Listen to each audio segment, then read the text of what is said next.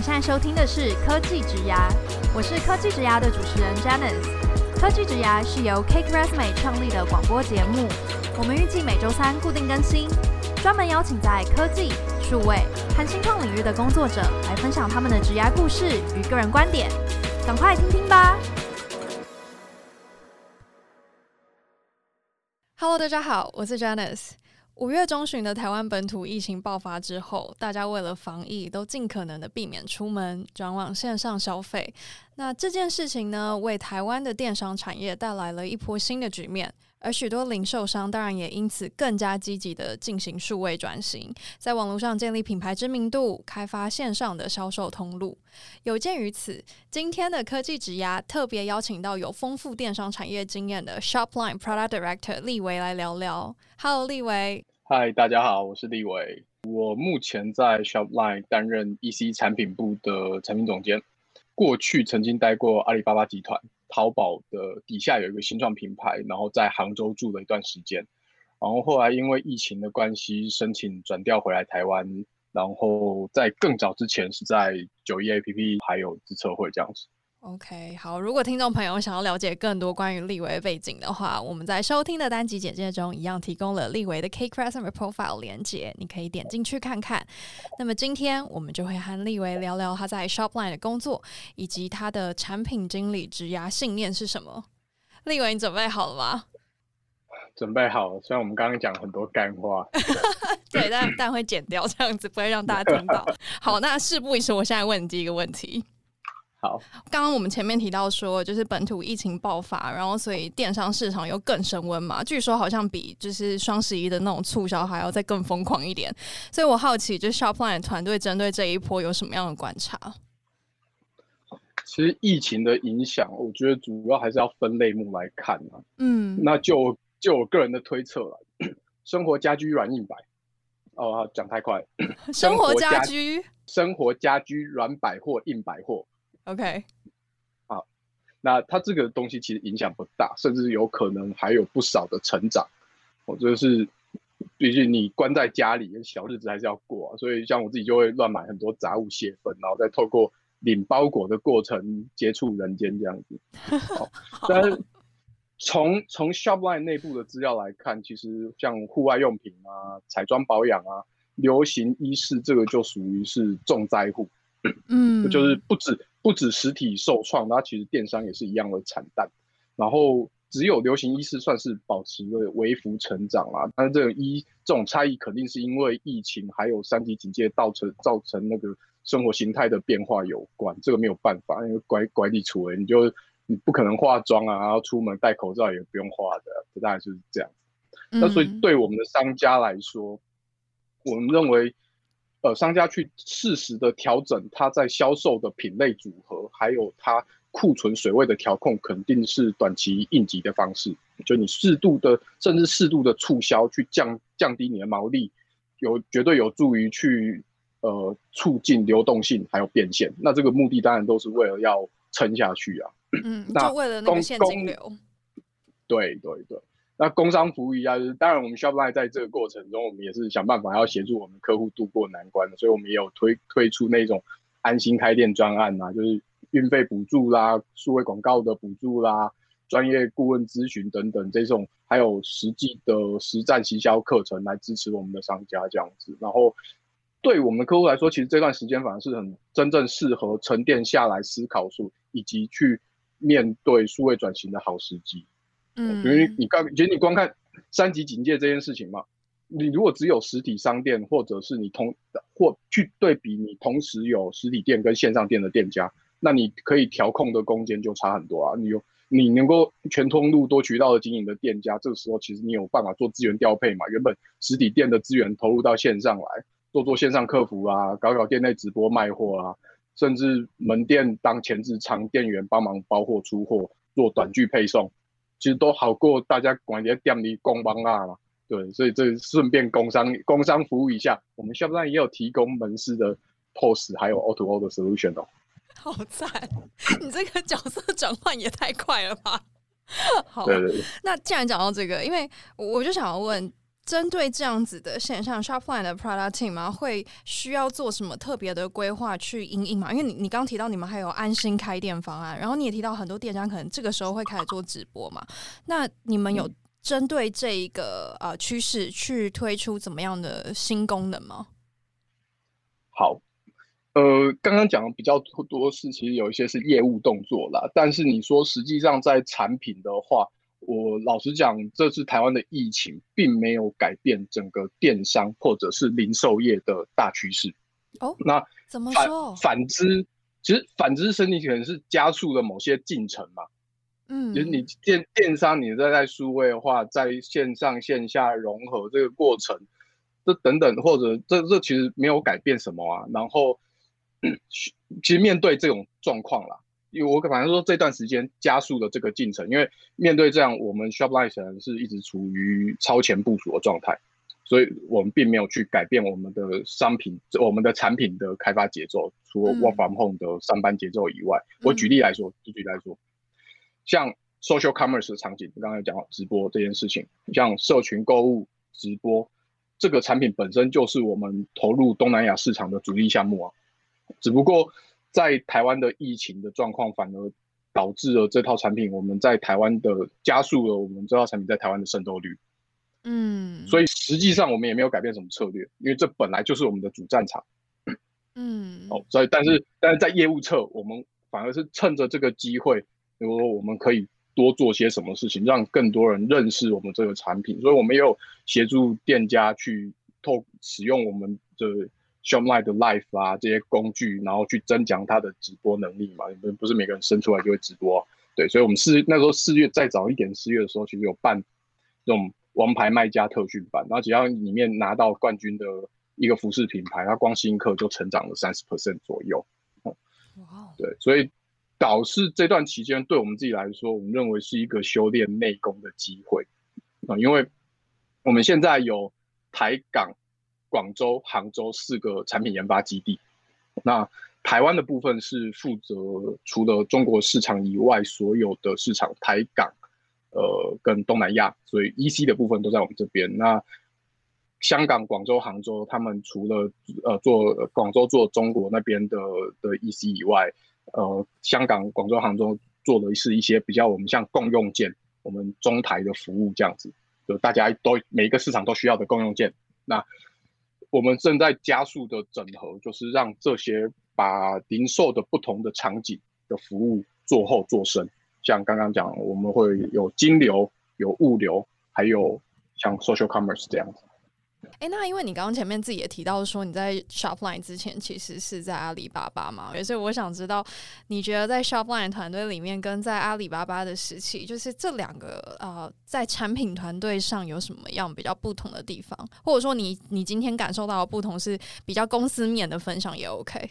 好，那我先倒过来讲，先看我在阿里的经验好了。嗯，那阿里其实是一个非常庞大的集团，就太它太大了。那它有很大的一个文化框架，我们叫做六脉神剑。我听起来是这样怂啊！你可以这个如果不知道，就自己查一下，就关键字阿里六脉神剑。然后我们还有后来还有新六脉神剑，它就是一个文化的架构，刚好六项，所以它叫六脉神剑。然后，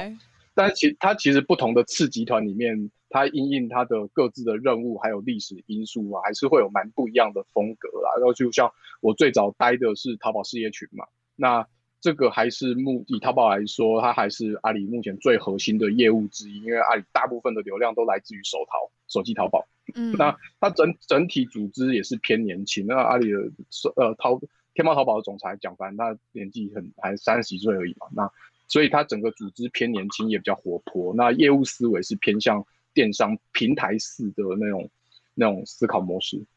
那后来我待的部门叫做淘宝新选，那新选是一个零售品牌啊，淘宝最早是淘宝自创零售品牌。那这零售品牌因为任务特性，我们还是零售商嘛，那在平台下面有点像是自己打自己，所以呃整个新选切换到了呃天猫超市，有在天猫超市底下变成天猫超市底下一个品牌，然后也帮天猫超市做自有品牌这样子。那天猫超市它比较偏向零售，所以它业务思维就是零售思维这样子。那我后来又转调到 B 类事业群，那这个 B 类事业群是阿里最古老的一个业务，那它氛围气氛又不太一样，平均年龄高一些，阶级位也重一些些啊。不过就是大公司啊，所以难免有大公司的毛病，就各种大公司毛病一样都不会少，就是各部门阵地的 battle 啊，组织复杂啦，沟通成本高啦，叭叭叭这些都有，那但是整体来说，我是认为它的发展到至今，它还是有很多制度面值得学习借鉴的做法。那我们这也是我们希望在 Shopline 可以做截长补短的。那回到 Shopline 来，其实不用说，我们自己是一个，我认为我们自己还到现在还是一个创业公司。那它扁平、年轻化，然后决策速度非常快，节奏很快。那我自己认为，如果我们未来有人想要体验金石的人生，大家就是来这边就对了。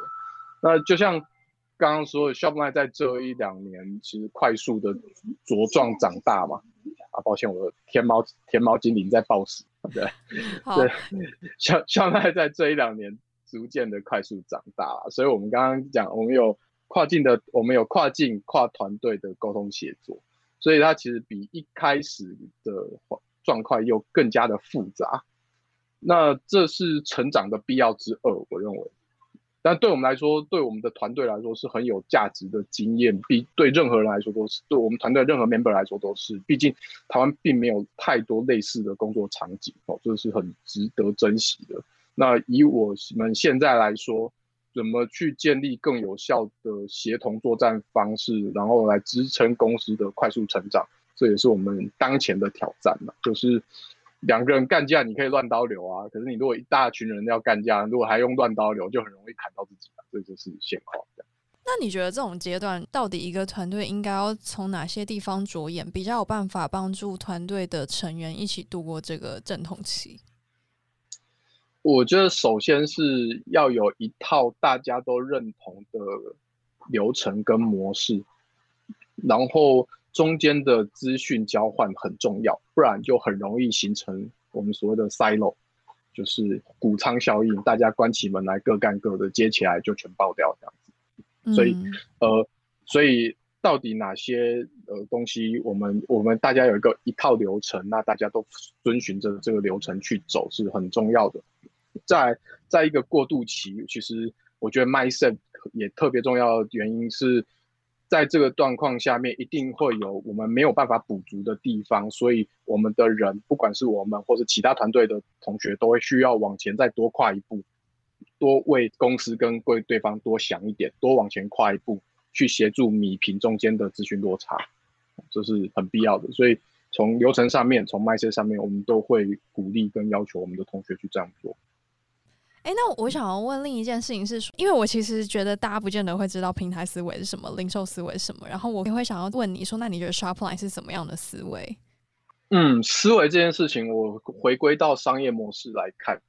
不同的商业模式创造不同的思维。那以淘宝来说，它本质它的商业模式就是平台，所以它会是平台思维，就是它是创造了一个流量平台，让很多的。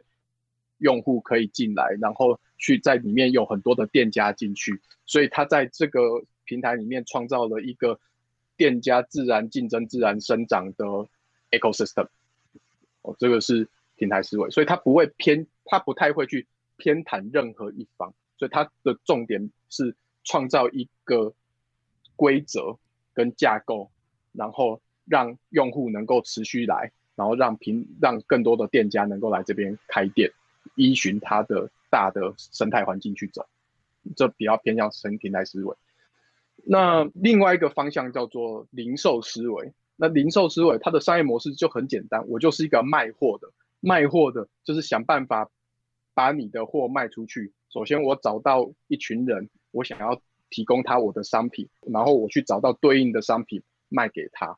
所以这个就是传统的零售思维。那对于淘宝新选来讲，我们当时是一个零售商，所以我们的思维，我们不会去想平台其他店家会做什么事情，因为那些人可能是我的竞争对手，所以我不用去管他死活。但是对我来说，我最重要的，我回过来淘宝新选来说，我们是要想办法的节省，尽可能的让我的库存维持一个健康的程度，让我的商品周转速度快，然后让我的货赶快卖出去，然后让我的毛利维持在一定的空间，让我整个团队可以生存下去。哦，这是我们的零售思维。那 Shopline 来说，Shopline 其实是一个 To B 的服务商，我们是比较偏向系统服务商，我们是提供我们的零售商，嗯、提供我们这些零售客户各式各样在经营零售过程的工具，包含了电商服务，包含了金流、物流、POS 这些等等。所以，我们不是零售商，我们也不是平台商，我们是系统服务商。所以，我们的价值在于我们提供给我们客户怎样子的工具跟服务，而且我们每一个产品到底能不能服务更多的客户，对，它又是另外一种思维模式。嗯哼，那作为一个 PM，当你在电商思维，或者说你是在系统服务这个思维里面，就是你在不同的思维里面，你觉得做这个 PM 有什么特别需要去注意的地方？其实还是回落到商业模式这件事情，就是作为一个 PM，你一定要了解你今天公司赚的是什么钱，做的是什么业务，你才有去办法在你规划产品的时候去 meet 公司的目标。嗯，就是所以。第一，我一直也常常跟呃我的同事啊、跟朋友分，我们在分享这件事情的时候，我很强调，你先搞清楚你们公司是在做什么生意的，就是这么简单。说来简单啊，但过程中复杂。那 PM 这个角色是哪一点特别吸引你啊？PM 这个这个这个问题，我相信如果你问十个 PM，大概有九个会回答你说，他能够实际解决问题啊，解决问题当下很爽啊之类的答案。那没有，我觉得这个这个这个、回答很多职称都可以这样回，好不好？对对对，Engineer 也可以这样回啊，HR 也可以这样回。也对吼，好，直接在节目上呛来宾。对对对对对，哎、欸，好像也没错啦。好，抱歉，你继续说。不会不会，但这这我不否认呐，那种。但是其实我我自己对产品经理这个角色没有很执着，就我没有特别执着，因为其实。我在阿里的后期，我我是在国际站跨境供应链担任市场负责人那，他就不是 PM 嘛，他就是要负责一个市场的产品推动啊等等的。哦，那不过我自己其实是很喜欢 PM 职涯的一些学习和修炼的过程。例如说，我一直强调的 PM 需要有商业思维，他分析解决问题的能力、专案管理能力、组织管理的能力。然后协调沟通，或者说你说是吵架谈判等等，还有 presentation 的能力，然后甚至是你永远都没有办法做到完美的看透事物本质的能力，这样，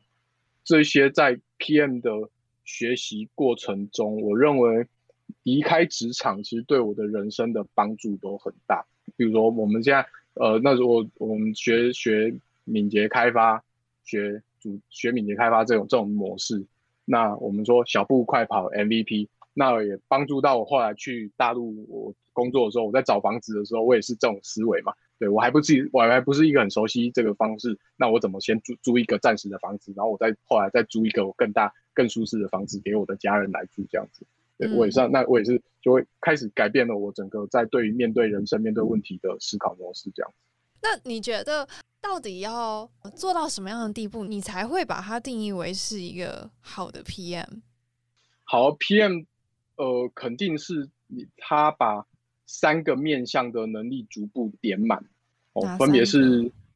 技能、domain 跟心理层面。那技能的部分，就像我刚刚讲的那些 PM 职涯修炼的过程，那你可能还是会再加上一些 user experience 的设计能力等等的。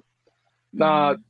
另外就是，我觉得 domain 没有什么好讲的，domain 就是你看你待什么产业嘛。那你 PM 你越做越深，越做越深，domain 的要求越来越会越重要。对，因为你对于这个一个，尤其是看产业吧，因为我像零售业好，零售业非常的又深又广，所以你可能这辈子大半的职涯都耗在上面也不为过，因为它确实会提供你需要很走得很深，你才能。看到很多 insight 这样子，嗯哼，好，那心理层面的话，我自己就觉得抗压性啊、受挫能力、治愈力很重要。那但是讲起来很像是废话，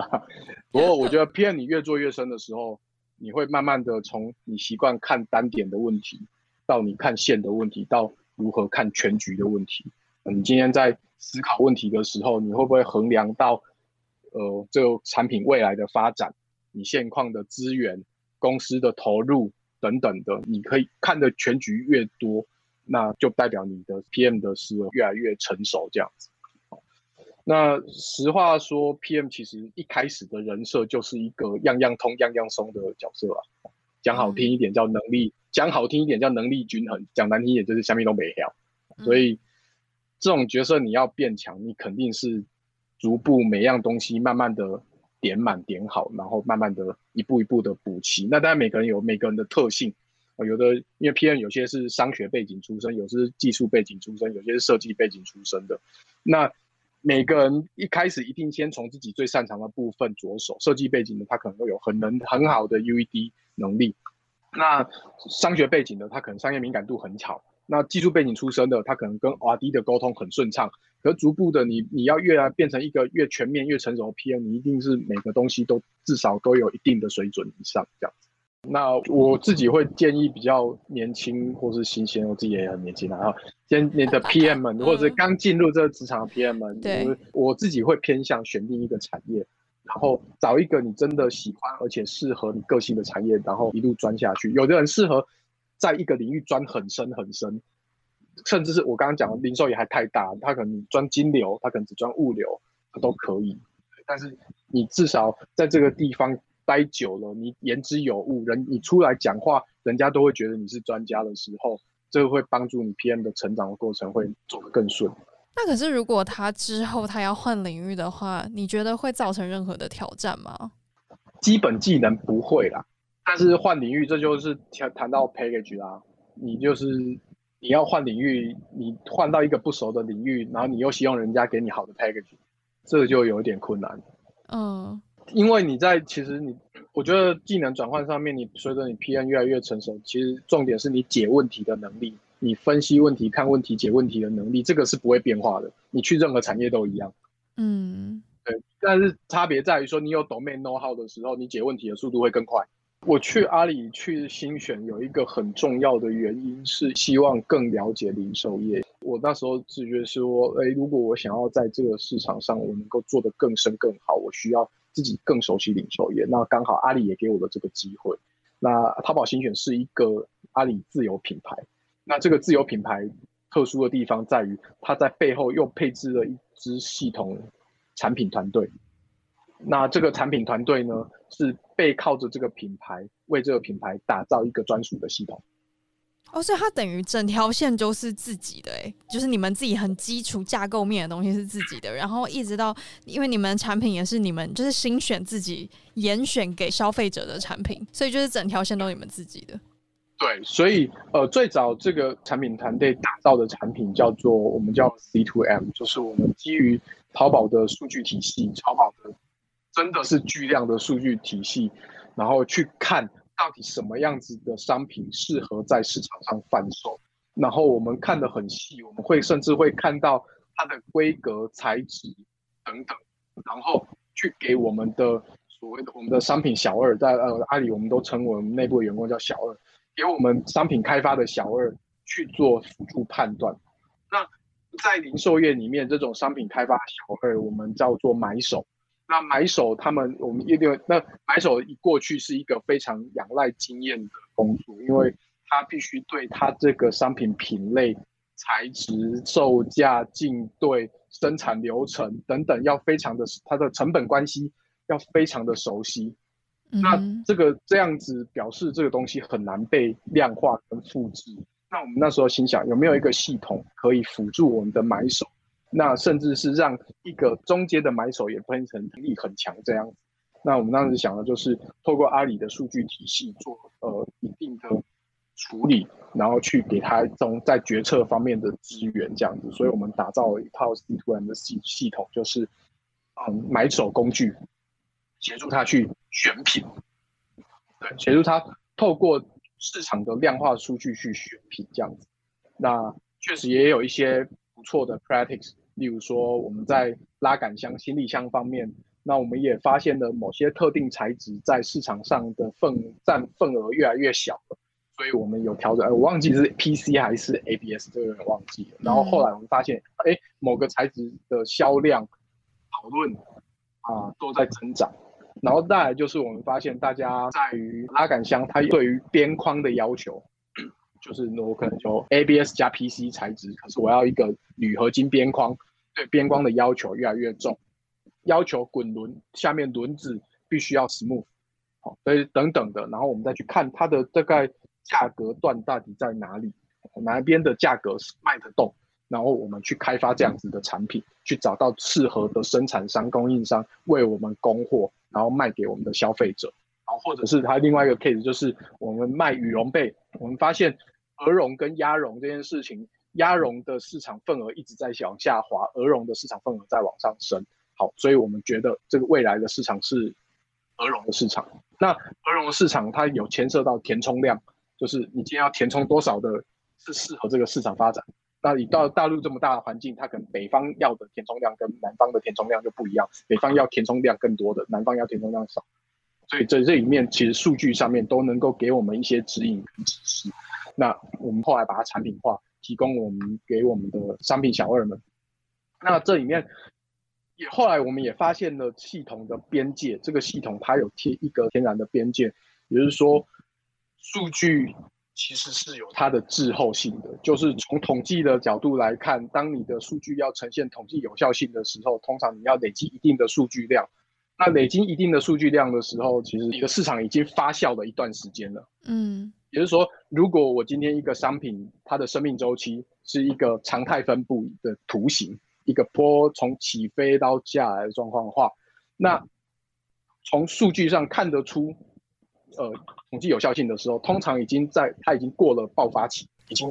开始往上走，在往往巅峰走。那这个回过头来就是看你供应链的反应速度了。所以你的供应链反应速度如果不够快，其实商品生命周期可能已经走到巅峰期了。这时候我才把商品生产出来。那商品走到巅峰期的时候，它的售价已经开始在掉了，因为大家已经都是 me too 的产品了嘛。所以它的整体的售价一定会往下掉。那往下掉的时候，这时候你的产品才出来，那你的毛利就肯定不会好。所以我们也发现这样子的系统比较适合长尾型的商品。什么叫长尾型商品？可能就是对呃流行产业我们就完全搞定，像服饰类啊这种服饰啊鞋子啊这就搞不定。啊，长尾商品可能是就我们刚刚讲的生活家具软硬摆，虽然它都很多都是归类为 FMCG。可是它确实很多东西都比较长尾，嗯，懂，就是一件一个商品它的 life cycle 比较长的这种，就是你们可以做的很好的一个 sector。对对，那再来就是我们也会看呃品牌集中度，就是说如果这个商品很集中在特定的大品牌，那也就是说市场对于这个东西的品牌要求是很高的，就是它的品牌识别度很高，那所以你一般的白牌商品。上去，甚至我们在淘宝新选啊，我们就很像无印良品一样，因为没贴东西啊。其实无印良品是牌子啊，好，我们就一种这种后切入的品牌，你就不太容易去抢到市场份额。好，这个东西我们在开发上面，我们就相对比较小心。那后切入的这种品牌应该要怎么做才可以更好的进入这个市场啊？其实这个不就是传统的时候，就是第一个，要么你就是价格很有竞争力嘛，不然就是你的你就提出新的价值主张啊。就是你的这个东西可能功效什么东西特别好，然后特别吸引特定的族群这样子。那是不是后者的解法会比较好？因为第一个的话，如果你价格很有竞争力，然后通常你就是一开始秀下限之后，你要再拉回来就很难了，所以你的 margin 就会一直都很低。啊，不一定啊，因为就看你做的是什么生意嘛。因为小米一直就是要做那种 margin 低的生意，但人家也活得好好的啊。哦，所以关键是不是在于，反正如果你真的 margin 切很低的话，只要你确定你的 supply chain 就是供应链这边够强，其实就真的是你看你想要走什么策略这样。对啊，对啊。可是你其实是实际上你作为一个零售商，你也不会只是从单品项来看啊，你一定从你的商品组合，你一定从你的商品品类。所以我刚刚讲一开始讲了品类组合这件事嘛，你一定从你的品类组合、商品组合来看嘛，哪些是你的主推品，哪些是你的流量品，哪些是你的结构品。那哪些是你只是要就是只是要凑凑数的，让人家觉得你有在卖这个东西的，那个要分得很清楚吧？那这个分出来后，你的库存水位你就知道了。你的主推品一定不能断货嘛，因为你断货的断货对你的损失是更大的。那你的流量品可能不就不会是呃毛利的主要来源，它是主要帮你带流量的。那结构品，那你的库存水位一定要低啊。那你刚刚提到说你去阿里，其实是因为你想要再多学一些电商相关的这种 know how 嘛？那你自己觉得整个经历完阿里之后，你最大的获得是什么？我觉得主要是我去了新选的这个部门，然后我们确实完全贴着零售商走，因为所谓一个零售商里面所有 function，你的产品运营、库存、销售啊、还有行销、门店管理等等，小二就全部坐在你旁边啊，我不需要去门店，因为我转头他妈他就在我旁边。然后，好，我的门店，我的门店就在我们公司门口，我们公司门口有一间旗舰店，我每天都去逛，因为我家也住在旁边，所以我每天都在那边巡店。呃，即便我们不是 best practice，你也可以看得出我们有些做不好的地方。但是你也开始慢慢的更了了解零售业真正要的是什么。然后回过头来，我在看我自现在我们在 Shopline，我们在设计我们自己的产品的时候，即便我现在进去 Shopline，其实我说坦白话，Shopline 现在的产品很深而且很广，因为它也发展一段时间了，它有也成熟，也有一定的成熟度了。我一下子进去看那些产品，我也会很吃力。可是我用的是我本身在这些产业的经验去弥补我现在的不足，就是说我对于他们的认识可以一定的弥补掉我对于系统的不足，这也是我说为什么你越往上走越往深走，后面 know how 重要的原因。对，因为我自己在我们在新选，呃，其实刚刚讲 C to M 产品，那后期我们开始在做的是商品生命周期的管理，就是。整个这个商品，我们刚刚讲 C to M 是产品开发前期的数据支持嘛，我们协助小二去决策这个商品要不要开发。可是你商品开发之后，不是你每次开发的商品都会成功的，你也是会开发出一些垃圾出来。那每一个商品上去后，它会有一个生命周期。那这生命周期不是所有商品都会，我像我刚刚讲的是一个常态的分布，它有可能快，有可能慢，有可能长尾等等的。那我怎么去在这个提前从数据的方面去识别这个商品应该要做什么样的下一步的业务动作，这就是我们在后期再去支持我们的小二，我们去发展的一个商品生命周期管理的工具。对，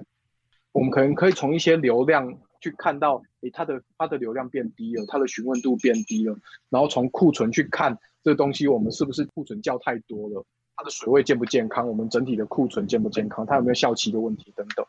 哎，这样听起来，因为毕竟 Shopline 其实是就你们的 slogan 不是智慧开店的好伙伴嘛，然后所以因为你们是提供系统端的东西，就是也是帮助这些店家去识别它的数据嘛，所以如果今天 PM 们都是具备这种很呃零售思维的能力，那你们的产品就会在数据面的提供会能够给这些店家更精准的分析，或者是说可以给他们一些更精准的提示。比如说，你你们大概就知道哪一种品类的这种店家，当他的某一些数据是怎么样的时候，或许你们系统就应该要跳出什么样的通知去提醒他注意什么。这样，我认为这是未来啦，这个是一个理想而美好的未来，确实是希望往那个方向走。但短期内，我们说，我们光是提供以现场操作的工具，可能就我认为做做个一两年都做不太完了。当然，这这个也牵涉到我们的数据底层，我们自己的数据能力越来越好，越来越成熟，那我们才能够提供相对应的数据给我们的客户嘛。那再就是我们在数据里面能不能真正的抽取出商业价值来。所以你看，即便是我在阿里，我们那时候我们在这个整个大项目，它也是一个相对实验性质的。对，我们也在摸索，对，所以我才会说，我们做完后，C to M 然后发现，哦，这个这这个它有它的边界，它边界就是种流行产业，我们做不动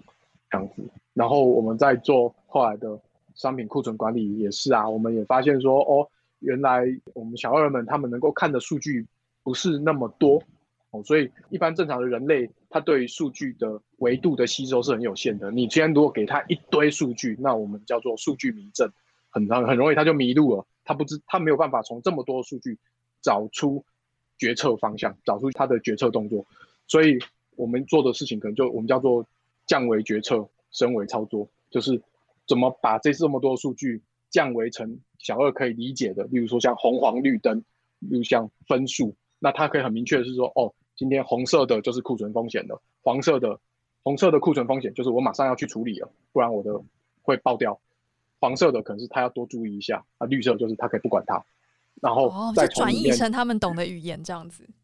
对，容易做决策的语言，哦、所以我们有一我们那时候有一个信念叫做降维决策，升维操作。哎、欸，我必须说这些分享真的很精彩，而且我我听完我自己，我有两个想法，一个是我觉得你也超适合自己去当一个店家，你有在卖东西吗？呃、欸，就是这样讲啊，我在疫情期间回来的时候，我自己批东西私下卖啊，对，但是但是就是卖给亲朋好友这样子而已。但是说实话，我觉得作为一个零售商还是很不容易的。对，因为我其实从你语气都听到你这些，就是我我充分感觉到你对于零售的热情、欸，哎。就你超适合自己 来当一个老板，卖一些东西，结果访谈到最后直接帮你 超展开，揭发另一个身份，其实你是某一个商场的知名卖家，这样。没有了，没有，没有，这现在工作已经占据我生活的大部分。而且我想要，我我跟你说，我刚刚想到另外一件事情，就是我觉得，因为你刚刚讲那个鹅绒被跟鸭绒被的事情，你讲超深的，我就觉得感觉这一个呃，就是因为 PM 本身就是什么都要懂嘛，然后你又是在做电商产业。就电商的话，就是要懂得真的更多，然后什么东西都都要理解，然后感觉你今天负责什么样的品相，负责怎么样的电商，你就是要懂他那个 sector。那我觉得这件事情好像也蛮能帮助你去做一些自己的那种理财投资。是啊，是啊，这确实是，所以我觉得这些决策也在。也有在协助我在看财务相关的东西去做判断，确实是有。所以我说 PM 的训练，我很喜欢 PM 的训练的原因就在这样嘛，就是他可以他的训练的过程，这些东西是必经之路。那他他也确实对我的。生工作以外的生活造成了一定的影响。对，就是不是只是说在找房子的时候是很敏捷开发的，就甚至也训练了你投资的思维，因为你就知道，OK，现在就是鸭绒被比较厉害，那你可能就是锁定一些跟做鸭绒比较有关的供应链，然后去做投资这样。对啦，但是投资你还是要有一定的敏感度啊，就是你有时候你说哦，看到哦，这个是可以，但是你或不会马上想到哦，这个可以投资？所以这个我也在训练自己啊，我认为这个都还是在训练的过程，就是看到这个能够想到另外一件事情，对，举一反三的能力。OK，好，那我们今天的访谈就到这边，非常感谢立维的分享，谢谢。好，谢谢大家的收听，接下来科技职涯特伦可能会为大家带来更多有趣的内容。如果你喜欢我们的 Podcast，欢迎订阅、追踪和分享。我是 Janice，大家下次见，拜拜，拜拜。